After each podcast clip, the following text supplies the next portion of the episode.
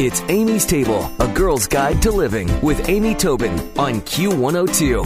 Pull up a chair and join us. The tagline of Alex Hitz's new book, My Beverly Hills Kitchen, is classic Southern cooking with a French twist. And the classic Southern cooking comes from five generations of Southern hospitality, and the French twist comes from his degree from Le Cordon Bleu in Paris. The result is good old comfort food with an elegant French aesthetic. And he's joining me today on Amy's Table to talk about all the things he says make for a successful party. Hi, Alex. How are you? Well, I'm great, and I sure am happy to be here. I'm, this is so exciting. Well, I've got to tell you, I love your video. I went to your site and looked at all the cool things you do in your video. Thank you. You've got a great sense of humor. You're very approachable. But you know when you got me? You got me when you said that the successful host or hostess does three things, and the first thing you said was give people what they want. That's right. I think people always want comfort food. I don't ever want to go somewhere where the um, host gives us something experimental or weird or, you know, just let's take that out of the equation and give people what they want, which is comfort food one hundred percent of the time. It's true. When you go to a party, you really want to eat good, good stuff. But I mean, now yours is comfort food with quite a bit of style, but I have to I have to tell one little pit from your uh, video. When you said you, your worst experience was going to a vegan party because they gave you vegan chicken salad, and oh, you said, worst. What's the that, worst. Cabbage? The worst.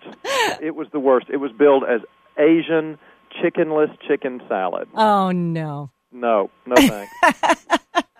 But so you do say comfort food, but you do put so much style on yours. And so how can the average person put out that really comfortable, approachable food, but make it more elegant?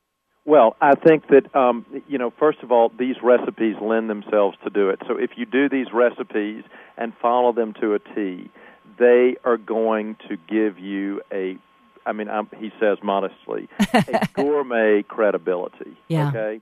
I will put my reputation on all of these recipes because they've been tested zillions and zillions of times, and they work. Yeah. So already, you know, from the gourmet standpoint, this food is going to please your palate. Um, you know, what they what people are saying is we love this relaxed, elegant sensibility. I mean, you know, I think America is craving, truly craving, a return to some sort of elegance. I think we've just gone so far. I don't think we're ever going back to finger bowls, if you see what I mean. Right. Nor should, nor should we. Right. But I think, um, you know, people really, really want something that's of fantastic quality, impeccable, um, you know, in its flavoring, and sort of bulletproof in its in its technique. Well, I would agree with you there. And there is, you know, comfort food that is is not so comforting. And there's something about, I mean, when you think about what comfort food really is, it is generationally passed down. It does have some heritage to it. As you said, it's been tested and tested by generations of grandmas or mothers or, you know, and served on the family china. And there's a lot of something more than just the food in comfort food, I guess, is where well, I'm going this is, with this. Okay, so this is, I love where you're going with this because this is exactly what I think. You know, people say comfort food and they think of things that are very, very heavy, okay, mm-hmm. that, that make you feel comfortable inside, you know what I mean? Yeah. And that's not what my definition is. My definition of comfort food is food that provokes memory or feeling. Yeah, emotions. It's emotion. There we go. To me, that's what it's all about. Mm-hmm.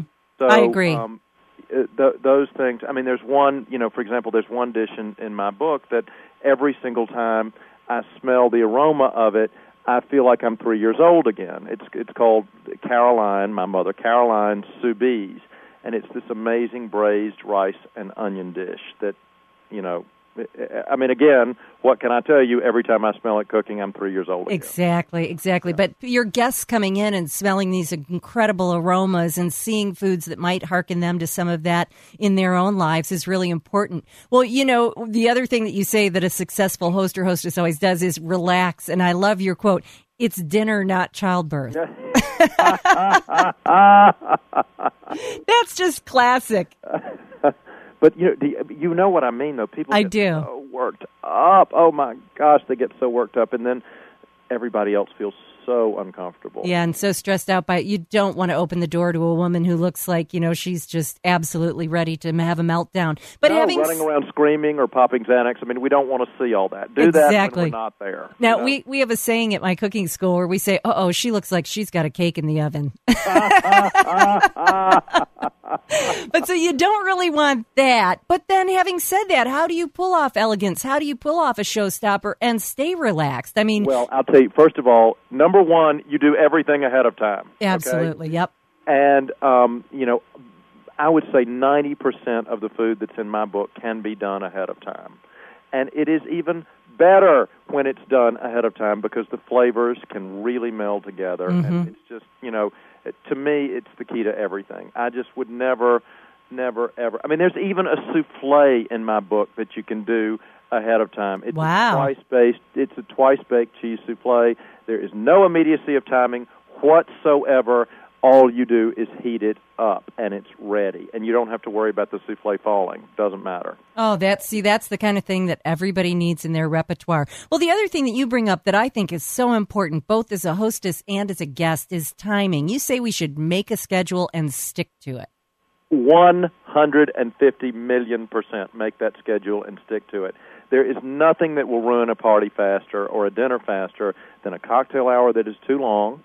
It'll make people feel like you're punishing them. Or if you're if you wait for guests that are late, I mean, this is the worst, too. You're punishing, again, punishing the people that have gotten there on time. Yeah.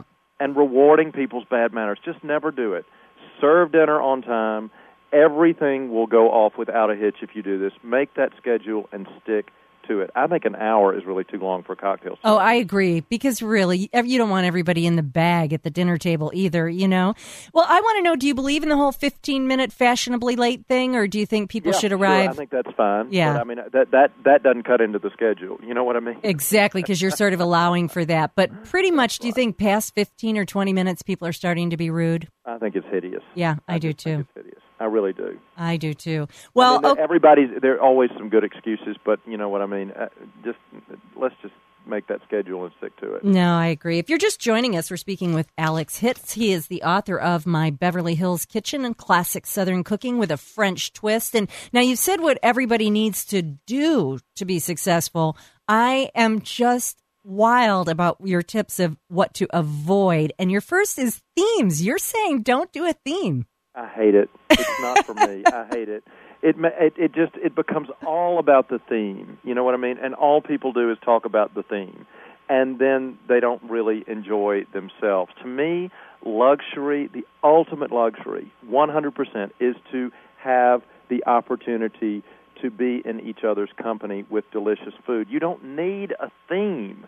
You don't need that theme to do that. Yeah. What you need is delicious food and some good wine and some fellowship. That, to me, is the most successful, fantastic evening. Now, will you allow people the theme of, I'm doing a Mexican menu, or, you, you know, know? I mean, there are, there are all sorts of, yeah, I mean, sure. Yeah. Whatever, but... You know, you don't need that to have a successful party, and people rely on those things too much, I think. No, I, I agree with you. It is true, but I, I think that sometimes it's hard to think outside of that whole theme approach. Alex, it was great to speak with you. I love your ideas, and I love your book. I love you for saying all that. Thank you so much for having me today. Thank you. Thank you. Thanks for listening to Amy's Table, A Girl's Guide to Living with Amy Tobin on Q one oh two. For more, visit Amy's blog with Q one oh two online at W K R Q dot com.